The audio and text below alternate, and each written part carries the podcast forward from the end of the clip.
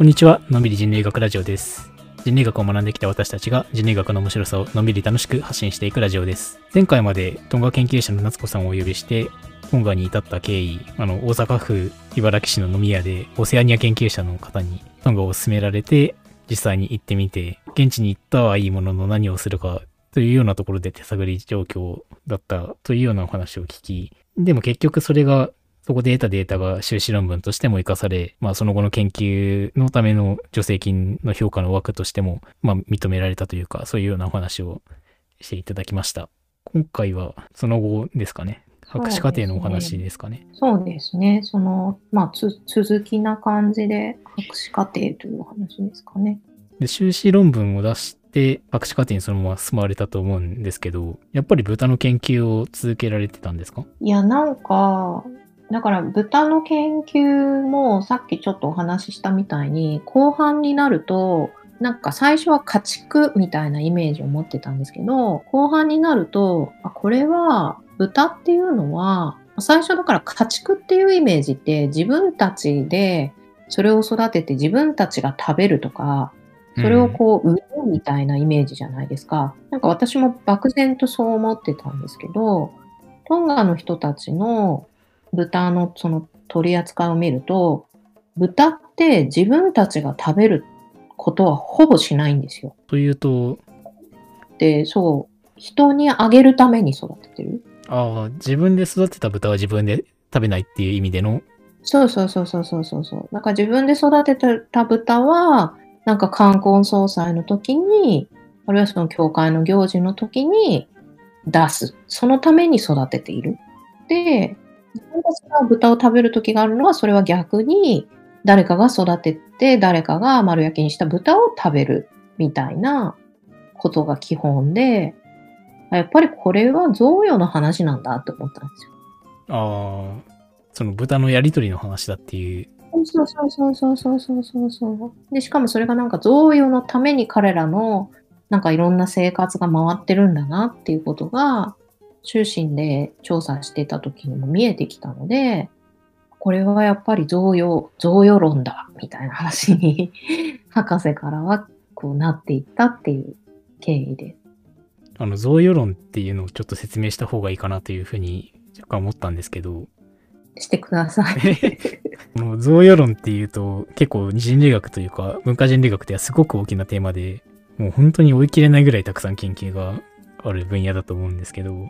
元はマルセル・モースの書いた贈与論っていう、まあズバリその名の通りの論文が元になった研究群だと思うんですけど、大元になってるその話を紐解くと、まあ贈与っていうのは英語でギフトっていうと思いますけど、それを巡る人の動きであったりとか、まあこう言ってよければ文化みたいなものを研究する研究群だと僕は思ってるんですけど、で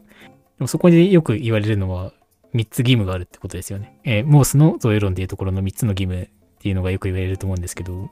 あげる義務と受け取る義務とお返しする義務みたいなのが一般的にはすごく重要視されているところというか、もう今、未だにこの話は引用されるぐらい重要なキーワードとなってますね。もうそれが出版されて何十年、100年近く経つんですかね。もうそんそんなにはないか。だから、なんか、モンスの贈与論って、だから人類学のひを学んだ学生さんなら避けて通れないみたいな古典ですよね。大学の授業でちょっとかじったぐらいの人であっても多分贈与論っていう話はどっかしらで聞いてると思うぐらい有名なお話ですよね。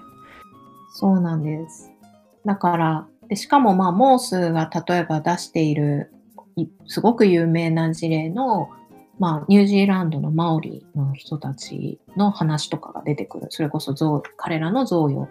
についてのエピソードがあったりとか、あとそのモースの贈与論から少しずれるんですけど、まあ、これも著名な人類学者のマリノフスキーという人が、あのトロブリアンド諸島というところに長期調査をして、まあ、人類学の父ですよね。彼らが、彼が書いた、えー本の中でも、まあ、まさにそのクラっていう、まあ、大きな島々での交換のネットワークみたいな話をしていて、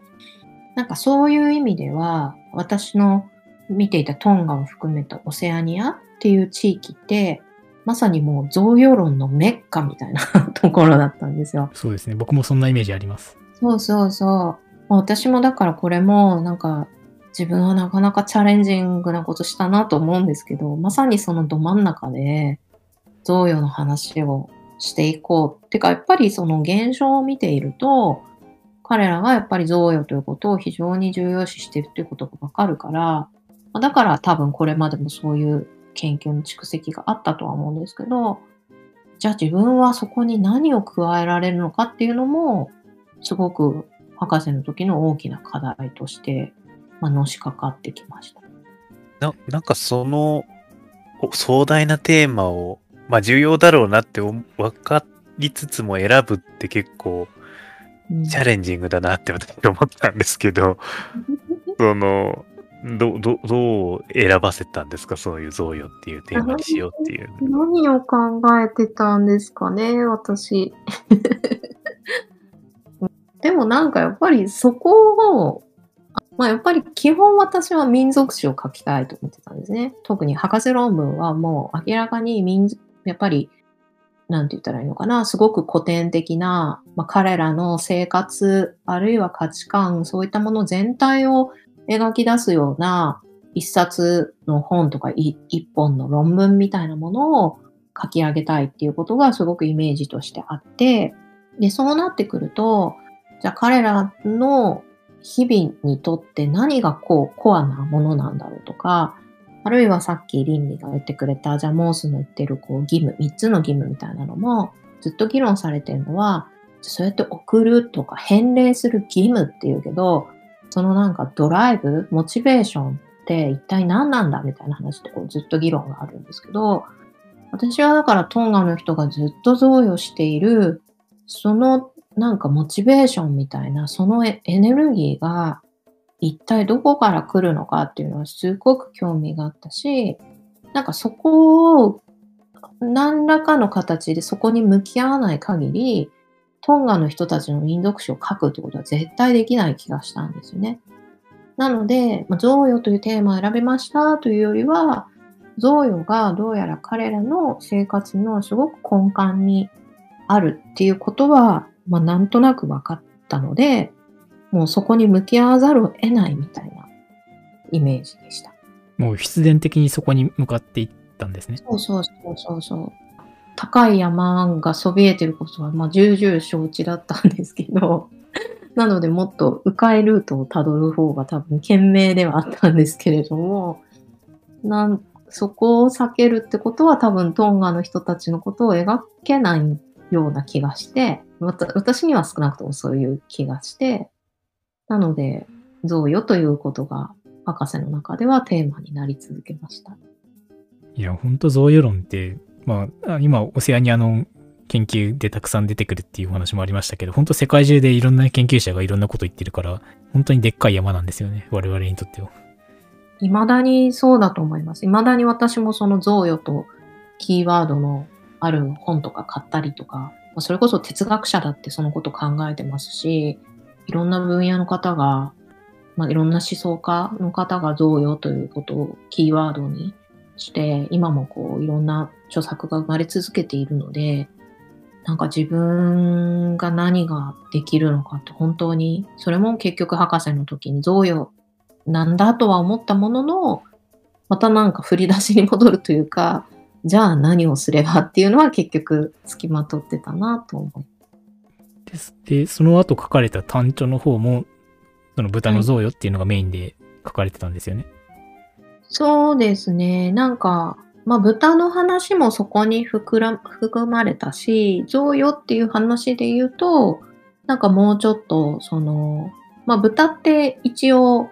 消費財というか食べ、食べてなくなりますけれども、なんか耐久剤例えば私が調べていた、まあ、タパ布と呼ばれる樹皮で作られた樹皮風だとか、ゴザマットですよね。葉っぱで編んだ、えっ、ー、と、パンダナスの葉で編んだゴザみたいなものも、あの、すごく重要なその贈与されるものなんですけど、だから、まあ、豚に限らず、贈与の場でいろんなものが用いられていることとかを、その後また調べ始めて、で、それも結構、なんか今思うと、なんて言ったらいいのかな。なんか同じことを繰り返してたなとも思うんですけど、修士の時結局よくわかんないから最初カウントして、あなんかそうじゃないやって気づいて、で、博士の時じゃあテーマの焦点が贈与になって、で、それもだから最初よくわかん、贈与でも明らかにするって手法としてよくわかんないから、最初カウントするんですよね。誰が何を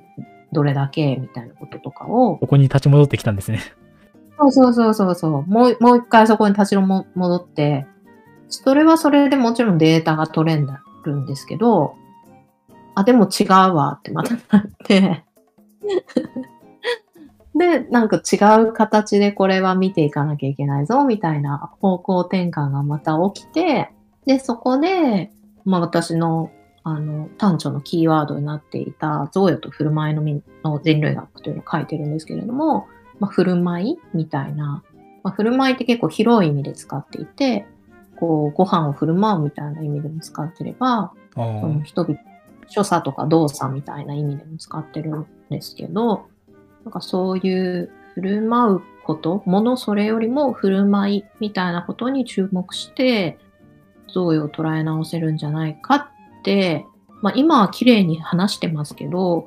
それに気づいたのは、私、あれなんですよね、自分の経歴の話に戻すと、博士課程3年やって、その後に2年間留学したんですね、ハワイに。あ、ハワイだったんですか？ハワイだったんですよ。それは、まあ、奨学金をいただけたからなんですけれども、まあ、もうその頃には自分はトンガの研究をやるんだってはっきり決めて、もう決まっていたし、で、まあ、兄弟にその間すごく長かったわけじゃないですか。学部修士、博士とずっと兄弟にいて。あ、そっか、学部の時から兄弟だったんですね。そうなんですよ。だから、その時点ですでに10年ぐらいいたわけですよね。うん、もちろん、その、まあ、指導教員も含め他の先生方とかともすごく親しかったし、親身に指導もしていただいてたし、すごくありがたかったんですけど、なんかちょっとぬるま湯かもと思ってこれ私、ここにずっといていいのかしらみたいな、なんかそういう気持ちがちょっと芽生えてですね。あずっと教壇にいてもいいのかっていう気持ちなんですね。そうそうそうそうなんですよ。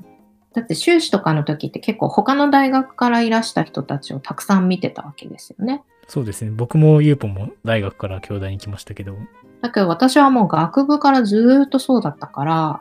もうあれですよ。ずっとあのキャンパスにいたわけですよ。同じ。あの吉田南キャンパス。だからもう、その後私はこう自分を揶揄して吉田南キャンパスの頃って言ってましたけど、あまりに長くいた確かに。下手したら先生より長い。長かった。その後の研究員になるまでとか含めたら本当に長くて、なんか、だから多分お二人が知らない建物とか私は知ってるんですよね。今は亡き建物とか。そう、なんか、 A号館と呼ばれる建物があって、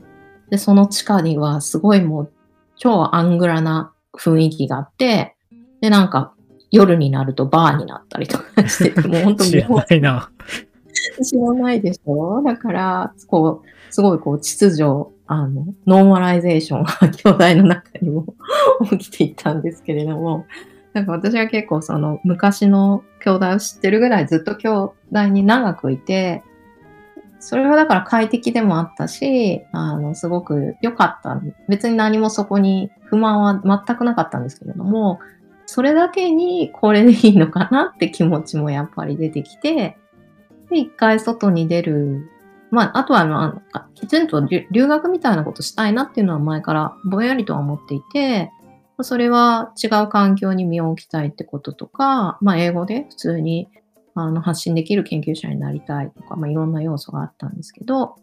で、それを、まあ、奨学金をいただける機会が、ハワイ大学とのなんか交換のあの、奨学金があって、まあ、ちなみに、あの、皇太子秋人親王奨学金という大変ありがたい名前の 奨学金だったんですけれども、えっ、ー、と、それがだからハワイ大との交換で、私、オセアニア研究やってたので、ハワイ大学ってそれのメッカの一つなんですね。オセアニア研究がすごく盛んな大学だったんで、ぜひハワイ大学に行って研究続けたいなと思ってなので、博士課程の3年が終わった後に、2年間、ハワイ大学のえー人類学部の博士課程に入って2年間過ごしました。うん。いや、本当ハワイ大学ってオセアニア研究のメッカって今おっしゃいましたけど、本当にはい、蓄積豊かというか、そうなんです。本当に文化人類学とか人類学だけじゃなくて、考古学とか、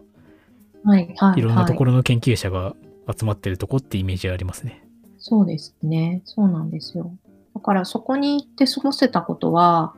まあ、特に私は、まあ、トンガとかに行ってましたけど、ちゃんとそれまで英語圏で過ごしたこともなかったですし、海外にそのフィールドワーク以外に長くいたっていうこともなかったので、あの、まあ、英語を使って授業をするみたいな環境も正直初めてだったし、で、しかもそこ、それが急に博士課程だったわけですね。だから、いきなりこう人類学のディスカッションみたいなこととか、あと今でも覚えてますけど、なんかこう、えっ、と、生態人類学とか、あと形質人類学みたいな授業も、あの、取りなさいと言われて、義務で取らなきゃいけなくて、で、もうすっごい怖い女の先生が、なんかもう、ネイチャーとかサイエンスの論文50本読んできてレビューしなさいとかですね、すごい怖いこと言うんですよ。さすが。で、なんか半泣きになりながら読んで、50この50本どうやってレビューしたらいいんだみたいになったりとか、じゃあ毎回ゼミで、そ,、まあ、その授業が一番私にとってタフでしたけど、なんか、なんだろうな、毎回ゼミで誰かがこう発表するんだけど、なんか私、なんかテーマがこう上から降ってきて与えられたんですよね。で、なんか私がプレゼンしなきゃいけないのはミトコンドリア DNA の話とかしなきゃいけなくて、なんかもうすごい頭を抱えてですね、なんか英語力さえもなければ知識もないことを発表するっていう、なんかもう泣きそうになる経験とか を繰り返し、だからまあ、ある種、普通はですね、一般的なのパターンをお話ししておくと、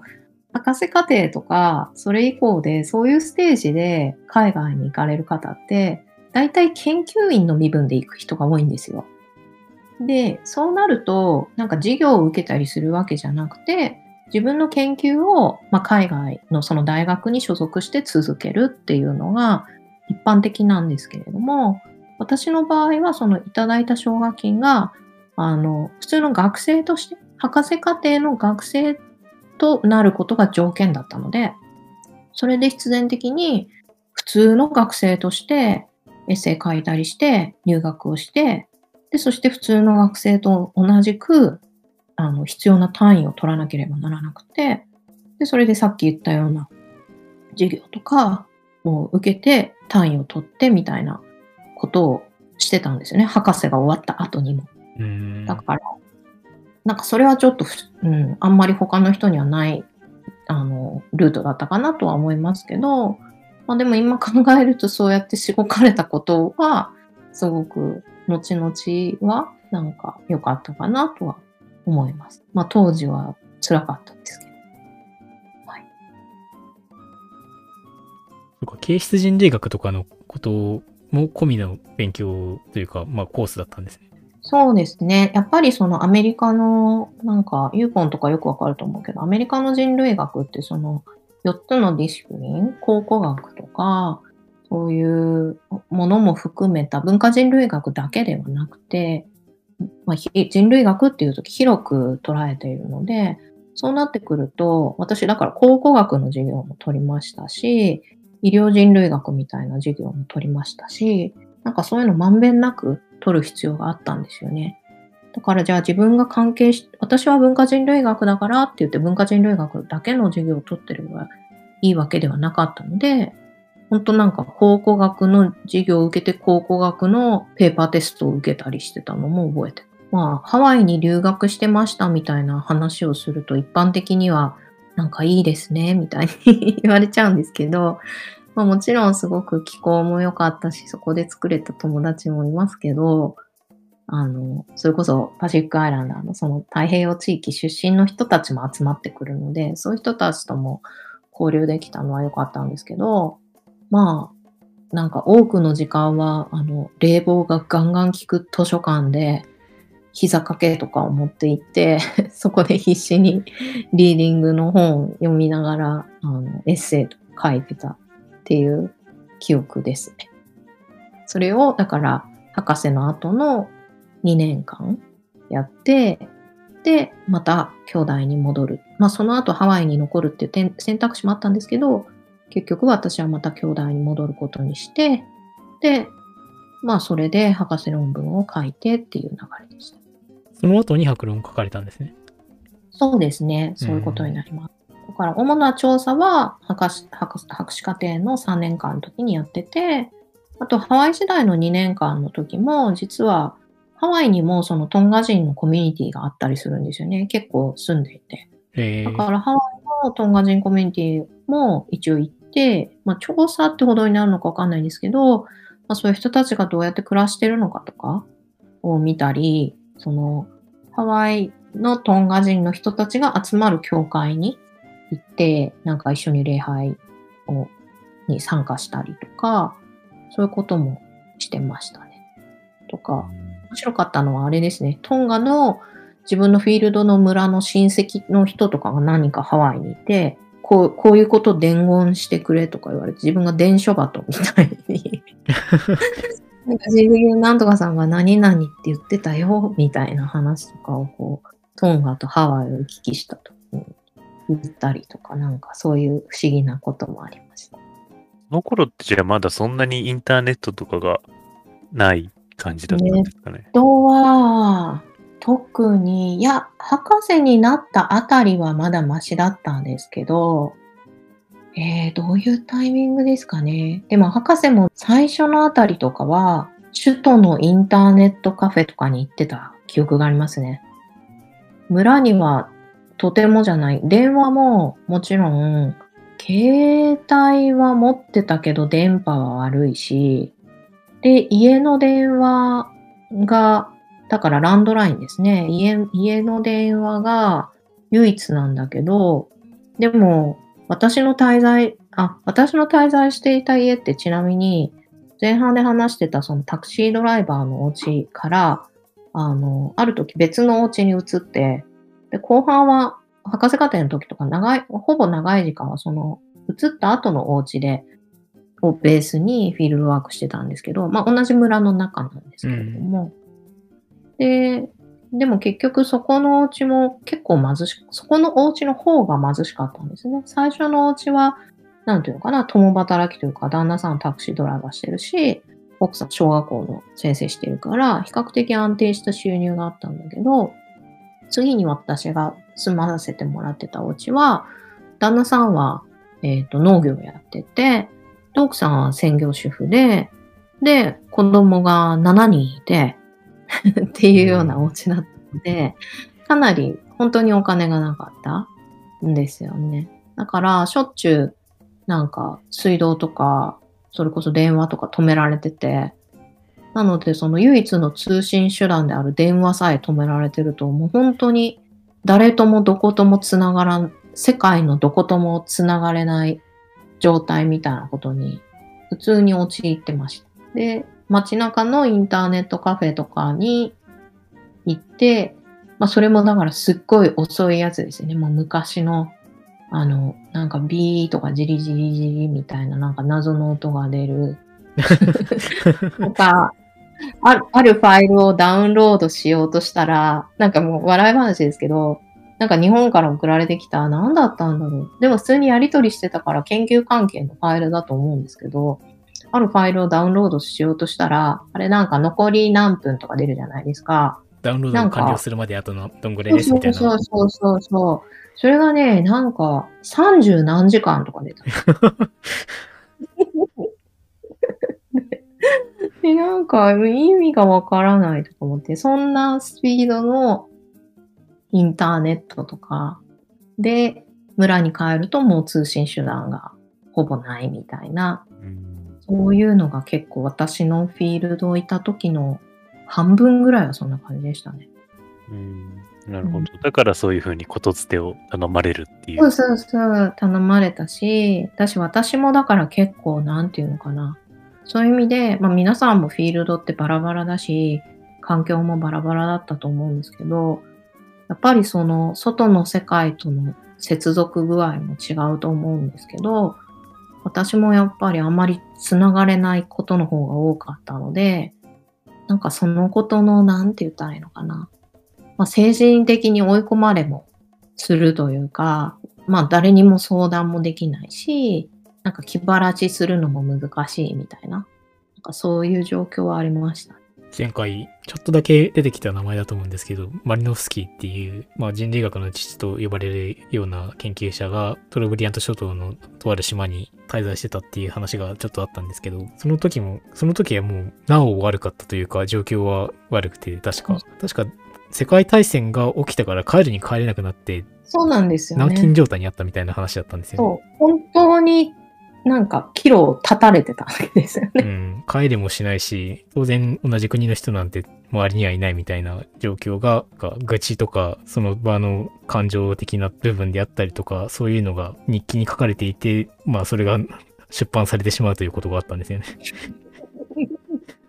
あのマリノフスキー日記っていう、あれですけど、本、本のタイトルなんですけど。いや、でもそういうの書きたくなる気持ちはわかりますけどね。そんななんか、いろんな人がいるので、一概には言えないですけど、そんな人類学者がみんな成人君子ではないし、こう、いつもフィールドの人たちとこう、笑顔で仲良く過ごすってね、まあ、人間だから無理なことたくさんありますし、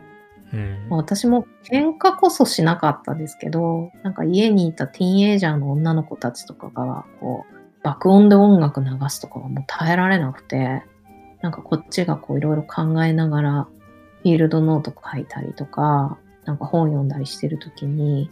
もう本当に爆音なんですよ。で、それでこう、家、家中がその音で鳴り響いてるみたいなのとかが、なんかキーとかなったりして、だけど、なんかちょっと音下げてとか言ってもあんまり聞いてもらえなかったりとか、とかなんか私が部屋に置いてる食べ物とかを家の子がちょこちょこ盗んでたりとか、なんかいろいろな、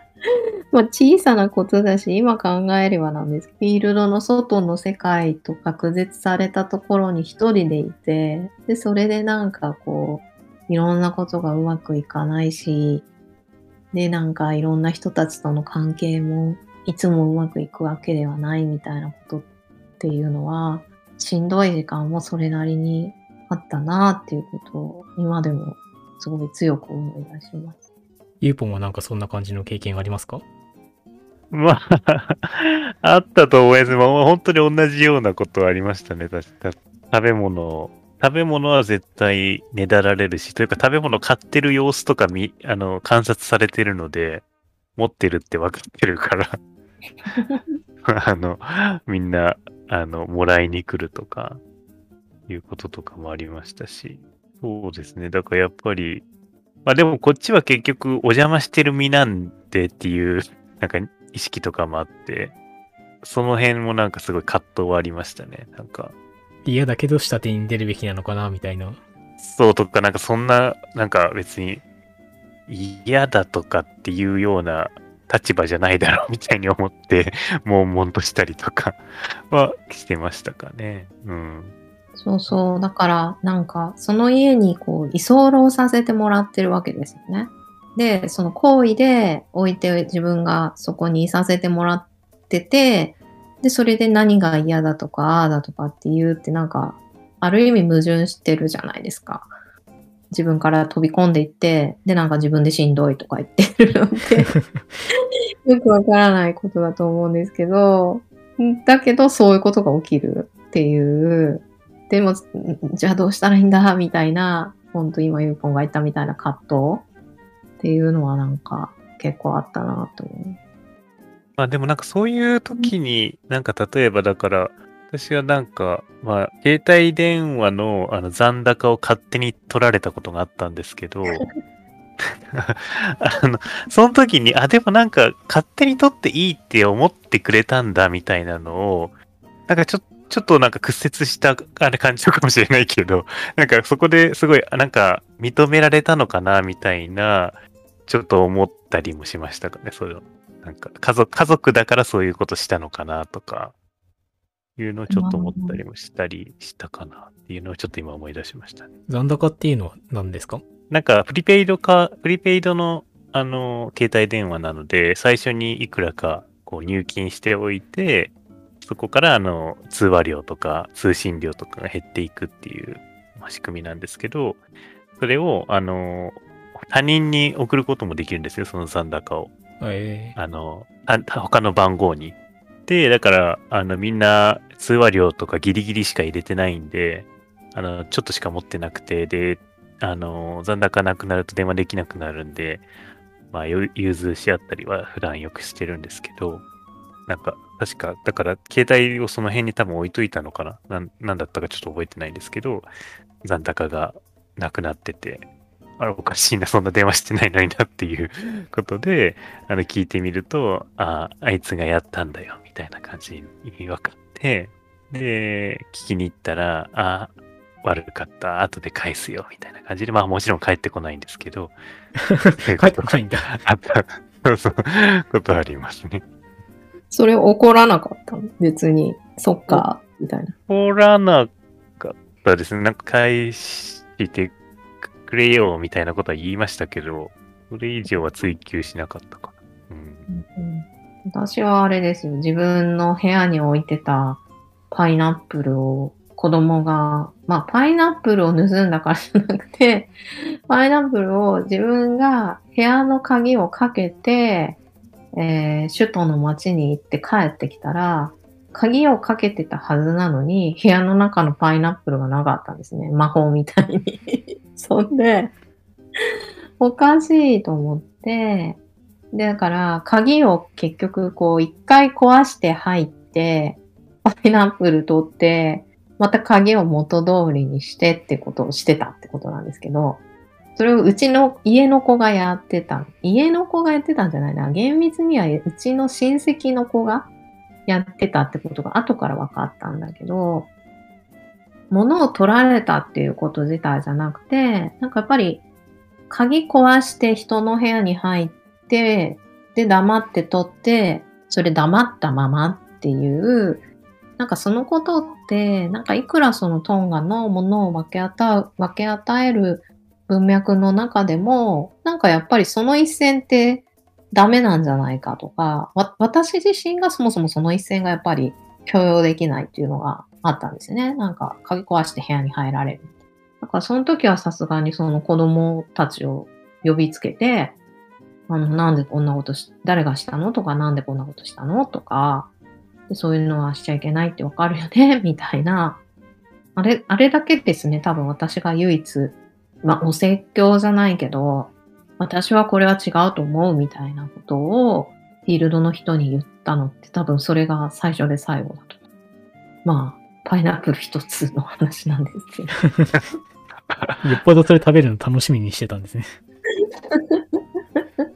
いや、まあ、だから、なんだってよかったですね、多分ね。なんだってよかったけど、なんかそれも信頼の問題な気がちょっとしてて、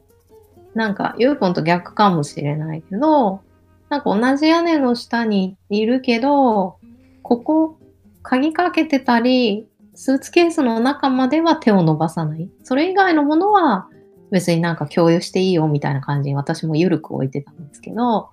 なんかそこの一線超えると、こう、なんか本当に自分のものっていうものがなくなっていくじゃないですか。なんかそこ困るなと思ったんですよ。ああ、なるほどな。結構、私なんかそれ、それはなんかさいさい初期の段階でもう全部開陳せざるを得ない状況があったから、なんかそこは一個、なんか飛び越えていたかもしれないですね、初期に。もう最初からそんなもんかと思っちゃったのかな。うんなんか、なんか荷物全部見せなきゃいけないような状況があって、なんだそれ。だだから私はもうこれ以上お金ないよみたいなことをこう証明するために 全部見せるみたいなことはあったような気がしましたね、そういえば。うん。それなんか小川さやかさんも同じようなこと書いてあって、僕もね、同じこと今連想しちゃった。そう、スーツケースの中見せて、でないみたいなことを見せたみたいなことあって、私もそういう同じようなことしたから、まあもしかするとその、まあ、エチオピアにもそういう、なんだろう、うん関係性の築き方っていうのはあるのかもしれないなって思いましたね。うんうんうん。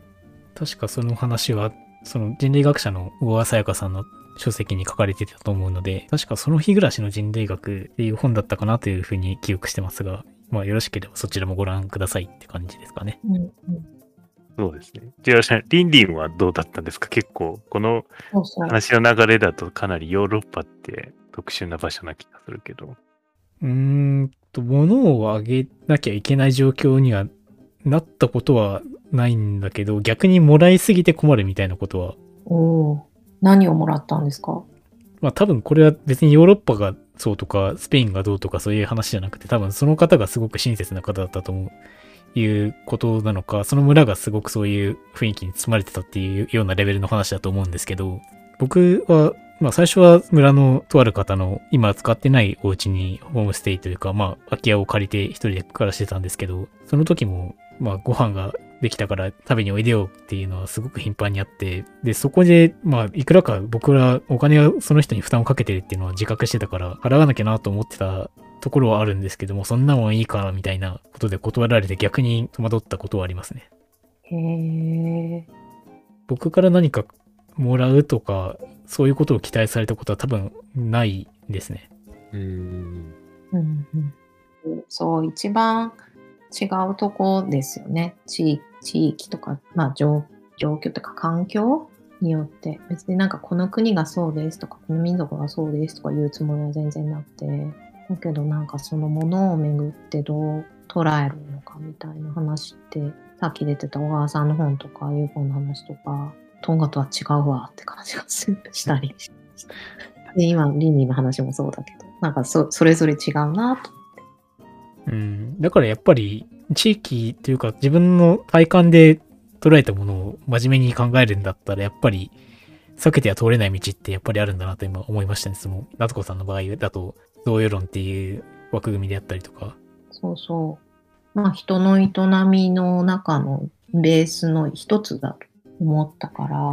見ていくって思ったけど、でもそれがあまりに高い山で、結局だから正攻法で何かを加えていくってあまりに難しすぎて、まあそうそう、だから自分の書いたパンチョの話に戻すと、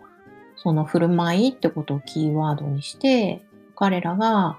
何を渡しているのかっていうよりも、どうやって渡しているのかってことを、まあ、いろんな場面から。で、あと最初のうちは、そのさっき言ってたみたいな、豚とか、あの、ゴザとか、タパ布とかっていうことをすごく、まあ、いわゆる伝統的な、かっこつきですけど、伝統的な贈与みたいなのをすごい見てたんですけど、だんだん別に彼らがしてることってそれだけじゃないやっていうのもよく分かって、あのキリスト教会にすごいたくさんの寄付をするしたりするんですけど、それも私にとっては謎で、なんか全然お金持ってない人たちがびっくりするぐらいの金額を寄付したりするんですよね。だから、まあ、それもいわゆる贈与だったので、そうするとそれは現金を贈与していることになりますよね。まあ、かあるいは貨幣を贈与していることになるから、そうか、彼らにとって贈与っていうのはいろんな場面で、いろんなものをいろんな形でやっているし、しかもそこに振る舞い、教会の話ではその本本の中でも書いたんですけど、なんか金額を大声で呼び上げるんですよね。オークションみたいですね。そうそうそう、なんとかさんいくらとか、何々家いくら？みたいな感じで、こっちはびっくりするじゃないですか。え、そんなこと言うの？みたいな感じなんだけど、なんかそのやり方にもびっくりしたし、あとまあ本の中で書いてますけど、なんか踊踊って寄付を集めるときに、誰かがこう前に出て、まあみんなで集会場みたいなとこ集まって、誰かが前に出てダンスして、で、そこにこう、おひねりみたいな感じで、こうココナッツオイルとかね、今ベビーオイルのことが多いんですけど、それオイル塗ってテカテカした体に、あの、お札をペタペタペタって見てる人が貼ってって、そのお札は結局寄付になるみたいな、なんかそういうこともしょっちゅうやってて、なんだこれと思ってですね。で、その時に、なんかやっぱり行為としての贈与みたいなものがすごく彼らにとって意味があるんだなっていうことを、そういういろんな場面を通して思ったので、だからまあ振る舞いみたいなことをキーワードに、まあそういう場の分析とか、そういうことも書きながら一つにまとめたのが博士論文とそこからそれを元にした自分の本ですね。はいでもあの、ちょ、聞いてる人とか、まああの、特に多分 YouTube ご覧になってる方は、この写真が何なのかって知りたいんじゃないかしら。ちょっと最最後にそれの説明だけちょっとだけしますかね。あ、そうですか。写真は、これはだから私が、その最初の方で言っていた、まあ、必死に豚を追いかけ豚をカウントしてた時、つまり、この母豚に何匹子豚がいてとかもいうことも、全部こう、さっき言ってたみたいななんか個体識別をして書いて記録していたので、必死に豚を追ってた時に、こう、パシャパシャと撮っていた一枚です。それだから修士論文修士論文の時に、これ使ったかな？うん、でも修士論文のデータの一部みたいな写真ですね。だいぶ昔の写真です。これはあれですか？そう、この野良猫みたいな感じで、うん野良豚が歩いてますよっていう写真なんですかね。そうですね。あ、だからこの話も、まあ、あの、全部じゃないんですけど、一部としては、私の贈与と振る舞いの本にも掲載はしていて、なんか、なんでみんなが囲い込まずに豚を放し飼いにしてるんだろうっていう素朴な疑問について書いた章があります。はいじゃあちょっとリンク貼っておくので、はい。あの、ぜひ、夏子ごさんの買って読んでみてください。ご覧ください。ね、この豚すごいですよね。なんかあの、まあ今見えてない方に説明すると、白い豚にこう黒い縁があって、なんかちょっと、なんかホルスタインというか牛、乳牛みたいな感じの雰囲気を感じる豚の、親豚の写真が、親豚の後ろに同じような縁が入ったあの小豚がついていってるっていう。でも、私からすると、なんかやっぱり模様がある方が識別しやすいじゃないですか。だから、その方がなんか助かるなって思ってたことも今思い出しました。みんな黒猫だったら、どれって言われたらすごい困るじゃないですかう。ん。ブチとかだったら、模様の微妙な違いとかがあるから、これとこれ違うみたいなのが分かりやすかったことを、そんな忘れかけてた記憶が蘇ってきトンガの人はどういうふうに見分けてる？なんか自分のうちの豚はもうすぐわかるって感じだ。そう、自分のうちの豚はすぐわかるし、隣んちの豚とかも結構把握してるんですよ、それが。まあ、それも私少し書いたんですけど。だから、近所の家の豚は、もう結構知っていて、それこそあの、ユーポインテルさんみたいな、その持ち物知ってるじゃないけど、そういう感覚で、近所の家の豚、どんなのが今いるかっていうのも、まあ、完璧にではないんですけど、大体知ってて、今、こう何歳ぐらいのどんなサイズの豚があの家にいるな、みたいなのを分かっていて、だから結構こう自分家でなんかやるときにちょうどいい、豚の丸焼きにちょうどいいサイズの豚がいないと、ご近所のうちに行って、ねえねえ、あの、ちょっとその豚、うちに、まあ、譲ってくれないなのか、売ってくれないなのか、まあ、いろいろあるんですけど、うん。そういう話をしたりとか、あとさっきも少し言ったかもだけど、餌やりの時に自分家の豚じゃない隣ん家の豚とかが来ることがあって、あの家の豚がしょっちゅう来るのよね、みたいな話したりとか、あの、結構なんていうのアグレッシブな人とかって、自分の家の豚にだけちゃんと餌をやりたいから、他の豚が来ると、他の豚に石投げたりするのね。で、なんか、そんなことするなら、最初から自分家の豚だけ囲ったらいいじゃないですか、ちゃんと。確かに。って、すごい素朴な疑問が湧いて、で、そういうことも、なんか、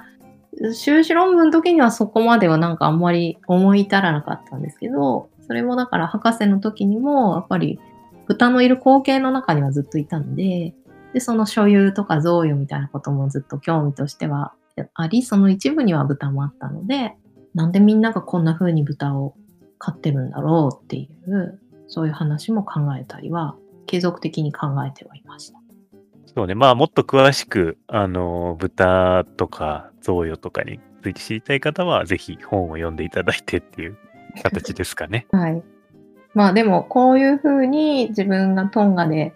ずっとずっと研究してきたこととか、まあ今も現在進行形でいることの何を見てどうすればいいのかとか、わかんないことの葛藤とか、でそれがどう、どの瞬間に分かった感触があったのかとか、なんかそういう経験すべては、こう今他の場所、例えば国内のいろんな組織の方とご一緒して、まあ、人類学的なアプローチをやってみるみたいなことにも、なんか本当につながってると思うんですよね。なんか全然別物じゃないっていう感覚が私にはあって、なのでなんか今後もそういうことを、まあ、欲張りではあるんですけど、トンガの研究者であるっていうことと、じゃあもうちょっとその自分の会社で実践的に人類学をやっていくってことを、まあ、両立されさせながら進められると一番いいなと思ってます。長らくお話しいただいてありがとうございました。いえいえ、こちらこそ。まあ最初にも言いましたけど、最近夏子さんといえば、人類学を社会にどう実装していくかみたいなところでお話しされるというかお話を伺う機会が多いので、実際にトンガのお話を聞いて結構新鮮なところもあり、まあ調査の段階においては我々3人なぜか共通して同じようなことを体感したようなことがあったりとか、そういうことがあって、面白い回だったと思います。ありがとうございました。はい。ありがとうございました。ありがとうございました。